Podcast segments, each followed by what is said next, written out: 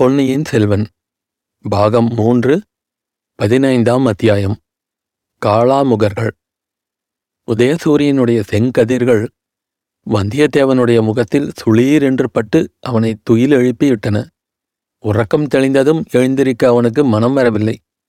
கண்ணை விரித்து பார்த்தான். சற்று தூரத்தில் பயங்கர ரூபமுள்ள இரண்டு சாமியார்கள் வந்து கொண்டிருந்தார்கள். அவர்களுடைய திரித்துவிட்ட சடை, ஒரு கையில் திரிசூலம், இன்னொரு கையில் அக்னிகுண்டம், இவற்றிலிருந்து அவ்விருவரும் காளாமுக வீரசைவர்கள் என்பதை வந்தியத்தேவன் அறிந்து கொண்டான். இவர்களுடன் வாதப்போர் செய்வதற்கு ஆழ்வார்க்கடியான் இங்கு இல்லையே என்று எண்ணம் உண்டாயிற்று. அந்த காளாமுக சாமியார்கள் போகும் வரையில் கண்ணை மூடிக்கொண்டு தூங்குவது போல் பாசாங்கு செய்வதென்று தீர்மானித்தான். அவர்கள் அவன் பக்கத்தில் வந்து நிற்பதாக அவன் உணர்ந்த போதும் கண்களை திறக்கவில்லை. அவர்களில் ஒருவர் அருகில் வந்து கனைத்த போதும் அவன் கண்ணை விழித்து பார்க்கவில்லை. திவோகம், பையன் நல்ல கும்பகர்ணனாயிருக்கிறான் என்றார் ஒருவர். திவோகம், இவனைப்போல் ஒரு வாலிப பிள்ளை நமக்கு கிடைத்தால் எவ்வளவு நன்றாயிருக்கும் என்று சொன்னார் இன்னொரு சாமியார். சிவோகம், ஆளை பார்த்து முகம் களையாயிருக்கிறதே என்று சொல்கிறாய். இவனால் நமக்கு பயன் ஒன்றுமில்லை. வெகு சீக்கிரத்தில் இவனுக்கு ஒரு பெரிய ஆபத்து வரப்போகிறது என்றார் முதலாவது வீரசைவர். மேலும் தூங்குவது போல் பாசாங்கு செய்வது மூச்சு விட முடியாமல் திணறும் உணர்ச்சியை வந்தியத்தேவனுக்கு உண்டாக்கிற்று. எனினும் அச்சமயம் விழித்தெழுந்தால் தன் பாசாங்கு வெளியாகிவிடும். மேலே அவர்கள் ஏதாவது பேசுவதை கேட்க முடியாமல் போய்விடும். தனக்கு என்ன ஆபத்து வரப்போகிறது என்பதையும் இவர்கள் ஒருவேளை சொல்லலாம் அல்லவா? ஆனால் அவன் எண்ணிய எண்ணம் நிறைவேறவில்லை. சிவோகம், அவனவன் உடைய தலையெழுத்து, நீ வா போகலாம் என்று ஒரு வீரசைவர் கூற இருவரும் அங்கிருந்து நகர்ந்து சென்றார்கள். அவர்கள் சற்று தூரம் போவதற்கு அவகாசம் கொடுத்துவிட்டு வந்தியத்தேவன் எழுந்தான். சீக்கிரத்தில் இவனுக்கு பெரிய ஆபத்து வரப்போகிறது என்ற வார்த்தைகள் அவன் காதில் ஒலித்து கொண்டிருந்தன. பழைய காபாலிகர்களின் பரம்பரையில் வந்தவர்கள் காளாமுகர்கள். காபாலிகர்களைப் போல் அவர்கள் நரபலி கொடுப்பதில்லை. மற்றபடி காபாலிகர்களின் பழக்க வழக்கங்களை அவர்கள் பின்பற்றி வந்தார்கள். அவர்கள் மயானத்தில் அமர்ந்து கோரமான தவங்களை செய்து வருங்கால நிகழ்ச்சிகளை அறியும் சக்தி பெற்றிருந்ததாக பலர் நம்பினார்கள். சாபம் கொடுக்கும் சக்தி அவர்களுக்கு உண்டு என்றும் பாமர ஜனங்கள் எண்ணினார்கள். ஆகையால் காளாமுக சைவர்களின் கோபத்துக்கு ஆளாகாத வண்ணம் அவர்களுக்கு வேண்டிய உபச்சாரங்களை செய்ய பலர் ஆயத்தமாயிருந்தனர். சிற்றரசர்கள் பலர் ஆலயங்களில் காளாமுகர்களுக்கு வழக்கமாக அன்னமளிப்பதற்கு நிபந்தங்கள் விட்டிருந்தனர். இதுவரையில் சோழ மன்னர் பரம்பரையைச் சேர்ந்த அரசர்கள் மட்டும் காளாமுகர்களுக்கு எவ்வித ஆதரவும் காட்டவில்லை. இந்த விவரங்களையெல்லாம் அறிந்திருந்த வந்தியத்தேவன், அவர்கள் ஏதாவது உளறிவிட்டு போகட்டும், இதுவரையில் நேராத ஆபத்து நமக்கு புதிதாக என்ன வந்துவிடப் போகிறது என்று எண்ணி தன்னைத்தானே தைரியப்படுத்தி கொண்டான். ஆயினும் வருங்காலத்தை பற்றி அறிந்து கொள்ளும் ஆசை அவன் மனத்தை விட்டு அடியோடு அகன்றுவிடவில்லை. வந்தியத்தேவன் எழுந்து நின்று பார்த்தபோது அந்த காளாமுகர்கள் சற்று தூரத்தில் ஒரு பழைய மண்டபத்தின் அருகில் போய்க் கொண்டிருப்பதை கண்டான். மண்டபத்துக்கு அருகில் செயற்கை குன்றம் ஒன்று காணப்பட்டது. அதில் ஒரு குகை சிங்க முகத்துடன் வாயை பிளந்து கொண்டிருந்தது. பழைய நாட்களில் திகம்பர ஜெயினர்கள் கட்டி கொண்டிருந்த அந்த குகைகளை காளாமுகர்கள் பிடித்து கொண்டிருந்தார்கள். அங்கே சென்று அவர்களுடன் சிறிது பேச்சு கொடுத்து பார்க்க வேண்டும் என்ற ஆவல் வந்தியத்தேவனுக்கு உண்டாயிற்று. குதிரையை கட்டியிருந்த இடத்திலேயே விட்டுவிட்டு செய்குன்றை நோக்கி போனான். மண்டபத்தை நெருங்கிய போது காளாமுகர்கள் குகையின் மறுபக்கத்தில் நின்று பேசியது இவன் காதில் லேசாக விழுந்தது. அந்த பையன் பொய்த் தூக்கம் தூங்கவில்லை, உண்மையாகவே தான் தூங்கியிருக்க வேண்டும் என்று சொன்னார் ஒருவர். அது எப்படி நிச்சயமாய் சொல்கிறாய் என்றார் இன்னொருவர். அபாயம் வரப்போகிறது என்ற வார்த்தைகளை கேட்ட பிறகு அதை பற்றி தெரிந்து கொள்ள வேண்டும் என்று விரும்பாத மனிதர் யாரையும் நான் இதுவரையில் கண்டதில்லை. பையன் நல்ல தீரனாக தோன்றுகிறான். அவனை நம்மோடு சேர்த்து கொண்டால் நன்றாய்த்தான் இருக்கும். நீ என்ன சொல்கிறாய்? இவனைப் போன்ற வாலிபர்கள் எதற்காக?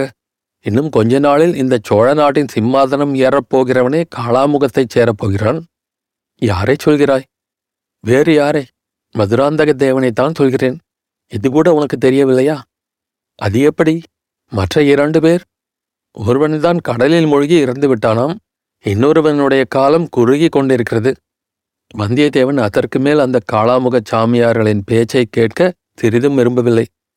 அவர்களுடன் பேச்சு கொடுக்கவும் எண்ணவில்லை. விரைவிலே பழையாறை அடைந்து இளவரசியிடம் செய்தியை சொல்லிவிட்டு காஞ்சிக்கு போக விரும்பினான். எல்லாருக்கும் மேலாக தான் அதிகம் கடமைப்பட்டிருப்பது ஆதித்த கரிகாலருக்கல்லவா. அவரை எத்தனையோ வித அபாயங்கள் சூழ்ந்திருப்பது உண்மை. பார்த்திபேந்திரன் கூட பழுவூர் ராணியின் மாய வலையில் விழுந்து விட்டான். எந்த காரியத்திலும் படபடப்புடன் இறங்கக்கூடியவரான ஆதித்த கரிகாலர் எப்போது எந்தவித அபாயத்துக்கு உள்ளாவாரோ தெரியாது. அவரிடம் சென்று அவரை காத்து நிற்பது தன் முதன்மையான கடமை. வழியில் வீண் பொழுது போக்குவது பெரும் குற்றம். இந்த கணமே சென்றுவிட வேண்டும். வந்தியத்தேவன் சப்தமில்லாமல் திரும்பிச் சென்று குதிரை மீது ஏறிக்கொண்டான். குதிரையை வேகமாக தட்டிவிட்டான். காளாமுகர்களின் குகை ஓரமாகச் சென்றபோது அவர்கள் தன்னை வெறித்து நோக்குவதைக் கண்டான். ஒரு முகம் அவன் எப்போதோ பார்த்த முகம் போல தோன்றியது. ஆனால் நின்று பார்க்க விருப்பமின்றி மேலே சென்றான். வழியில் ஜன நெருக்கமான பல கிராமங்களை அவன் பார்த்தான். அங்கேயெல்லாம் இளவரசர் கடலில் மூழ்கியது பற்றிய செய்தி இன்னும் பரவவில்லை என்று தெரிந்தது. ஏனெனில் ஜனங்கள் சாவதானமாக அவரவர்கள் வேலையில் ஈடுபட்டிருந்தார்கள். அதுவரையில் நல்லதுதான். இளவரசரை பற்றிய செய்தி பழையாறையை அடைவதற்குள் தான் அங்கே போய் சேர்ந்துவிட வேண்டும். இளைய பிராட்டியிடம் உண்மையை அறிவித்துவிட வேண்டும்.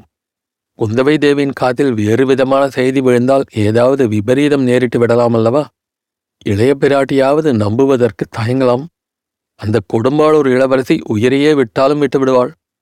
இந்த எண்ணம் வந்தியத்தேவனுக்கு மிக்க பரபரப்பை உண்டாக்கிற்று. ஆனால் அவனுடைய அவசரம் குதிரைக்கு தெரியவில்லை. கால்களில் புதிதாக லாடம் அடிக்கப்பட்டிருந்த அக்குதிரை வழக்கமான வேகத்துடன் கூட ஓட முடியாமல் தத்தளித்தது. கடைசியாக பிற்பகலில் சூரியன் அஸ்தமிப்பதற்கு இரண்டு நாழிகை இருந்தபோதுதான் பழையாறை கோட்டையின் பெரிய சுவர் அவனுக்கு புலப்பட்டது. அதோ கோட்டை வாசலில் துர்க்கையின் கோவில் தெரிகிறது. கோட்டைக்குள் எப்படி பிரவேசிக்கிறது என்பதை பற்றி எத்தனையோ யோசனைகள் அவன் உள்ளத்தில் மின்னல் வேகத்தில் படையெடுத்து வந்தன. ஆனால் ஒன்றும் காரிய சாத்தியமாக தோன்றவில்லை. பனைமுத்திரை மோதிரமோ இங்கே பயன்படாது. ஏனெனில் அந்த மோதிரத்துடன் வருவான் என்பது முன்னமே கோட்டை காவலர்களுக்கு எச்சரிக்கை செய்யப்பட்டிருக்கும். இப்போது மோதிரத்தை பார்த்ததும் வேறு விசாரணையின்றி சிறைப்படுத்தி விடுவார்கள். சின்ன பழுவேட்டரையரிடம் அவனை அனுப்பிவிடுவார்கள். இளைய பிராட்டி குந்தவை தேவியை பார்ப்பதற்கு முன்னால் அவ்விதம் அகப்பட்டு கொள்ள அவன் சிறிதும் விரும்பவில்லை. யோசனை செய்தவனும் குதிரையின் வேகத்தை அவன் குறைத்து கொண்டு கோட்டை வாசலை நெருங்கிய போது மற்றொரு திசையிலிருந்து ஒரு கூட்டம் வருவதை கண்டான். வேல் பிடித்த வீரர்கள், விருதுகளைச் சுமந்தவர்கள், குதிரைகள் ஏறி வந்தவர்கள். எவ்வளவு பேருக்கும் நடுவில் தாமரைப்பூ வடிவமாக அமைந்த ஒரு தங்க ரதம். ஆஹா, அந்த ரதத்தில் வீற்றிருப்பது யார்? இளவரசர் மதுராந்தக தேவர் அல்லவா? கடம்பூர் அரண்மனையிலும் தஞ்சாவூர் பொக்கிஷ நிலவரையிலும் பார்த்த அதே இளவரசர்தாம். கோட்டைக்குள் பிரவேசிப்பதற்கு யுக்தி என்னவென்பது உடனே வந்தியத்தேவன் மனத்தில் தோன்றி அவனுக்கு உணர்ச்சி ஊட்டியது. ஆபத்து வரப்போகிறது என்ற வார்த்தை காதில் விழுந்தால் அதை பற்றி அறிந்து கொள்ள விரும்பாதவனை இதுவரை நான் பார்த்ததில்லை. இவ்விதம் காளாமுகர்களில் ஒருவர் கூறிய வார்த்தைகள் அவன் மனத்தில் பொதிந்திருந்தன. அவனே அந்த ஆவலுக்கு இடம் கொடுத்து விட்டான் அல்லவா? அந்த காளாமுகரின் யுக்தியை இங்கே கையாண்டு பார்க்க வேண்டியதுதான். தாமரை மலரின் வடிவமான தங்க ரதத்தை நோக்கி வந்தியத்தேவன் களைப்படைந்திருந்த தன் குதிரையை வேகமாக செலுத்தினான். மதுராந்தக தேவருடைய பரிவாரங்களில் யாரும் அவ்விதம் ஒருவன் செய்யக்கூடும் என்று எதிர்பார்க்கவில்லை. ஆகையால் அவனை யாரும் தடுக்க முன் வருவதற்குள் குதிரை ரதத்தின் சமீபத்தை அடைந்துவிட்டது. அந்த சமயத்தில் வந்தியத்தேவன் குதிரை மீது எழுந்து நின்றான். ரதத்தில் வீற்றிருந்த மதுராந்தகரை உற்று பார்த்தான். பார்த்துவிட்டு ஓ அபாயம் என்று ஒரு குரலை கிளப்பினான். உடனே தடால் என்று குதிரை மீதிருந்து தரையில் விழுந்து உருண்டான். குதிரை சில அடி தூரம் அப்பால் சென்று நின்றது. இவ்வளவும் சில வினாடி நேரத்தில் நடந்துவிட்டது. மதுராந்தக தேவரின் பரிவாரத்தைச் சேர்ந்த சிலர் அவனுடைய குதிரை ரதத்தை நோக்கி போவதைக் கண்டு அவசரமாக கத்தியை உரையிலிருந்து எடுத்தார்கள். சிலர் வேலை எறிவதற்கு குறிபார்த்தார்கள். அதற்குள் அவன் குதிரை மேல் நிற்க முயன்று கீழேயும் விழுந்து விட்டபடியால் அவர்களுடைய கவலை நீங்கியது. பிறகு கீழே விழுந்தவனை பார்த்து எல்லாரும் சிரித்தார்கள். மதுராந்தகரும் சிரித்தார். அதற்குள் ரதம் நிறுத்தப்பட்டிருந்தது. அவர் கையை காட்டி சமிச்சை செய்யவே வீரர்கள் இருவர் வந்தியத்தேவன் அருகில் சென்று அவனை தூக்குவதற்கு முயன்றார்கள். அதற்குள் அவனே எழுந்து உட்கார்ந்திருந்தான். வீரர்களுடைய உதவி இல்லாமல் குதித்து எழுந்து நின்றான். தான் விழுந்தது பற்றி சிறிதும் கவனியாதது போல் இளவரசர் மதுராந்தகரையே உற்று பார்த்து கொண்டிருந்தான். அவனை இப்படி அருகில் கொண்டு வாருங்கள் என்றார் இளவரசர். வீரர் இருவரும் வந்தியத்தேவனை கையை பிடித்து அழைத்துச் சென்று ரதத்தின் பக்கத்தில் நிறுத்தினார்கள். இன்னமும் அவனுடைய கண்கள் மதுராந்தகர் முகத்தின் பேரிலேயே இருந்தன. அப்பனே, நீ யார் என்று இளவரசர் கேட்டார். நான் நான் தான் சக்கரவர்த்தி பெருமானே, என்னை தெரியவில்லையா என்றான் வந்தியத்தேவன். என்ன உளறுகிறாய்? அடே, நீங்கள் சற்று விலகி நில்லுங்கள் என்றார் மதுராந்தகர் மற்ற வீரர்களை பார்த்து. வீரர்கள் விலகினார்கள். என்னை யார் என்று எண்ணிக்கொண்டாய் என்று மறுபடியும் மதுராந்தகர் கேட்டார். மன்னிக்க வேண்டும் இளவரசே, தவறாக சொல்லிவிட்டேன். தாங்கள் இன்னும் இன்னும் என்று தட்டு தடுமாறி பேசினான்.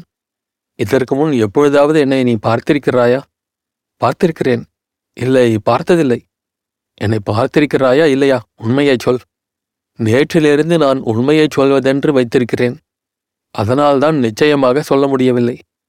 ஓஹோ, நேற்று முதலில் நீ உண்மை பேசுகிறவனா? நல்ல வேடிக்கை என்று மதுராந்தகர் சிரித்தார்.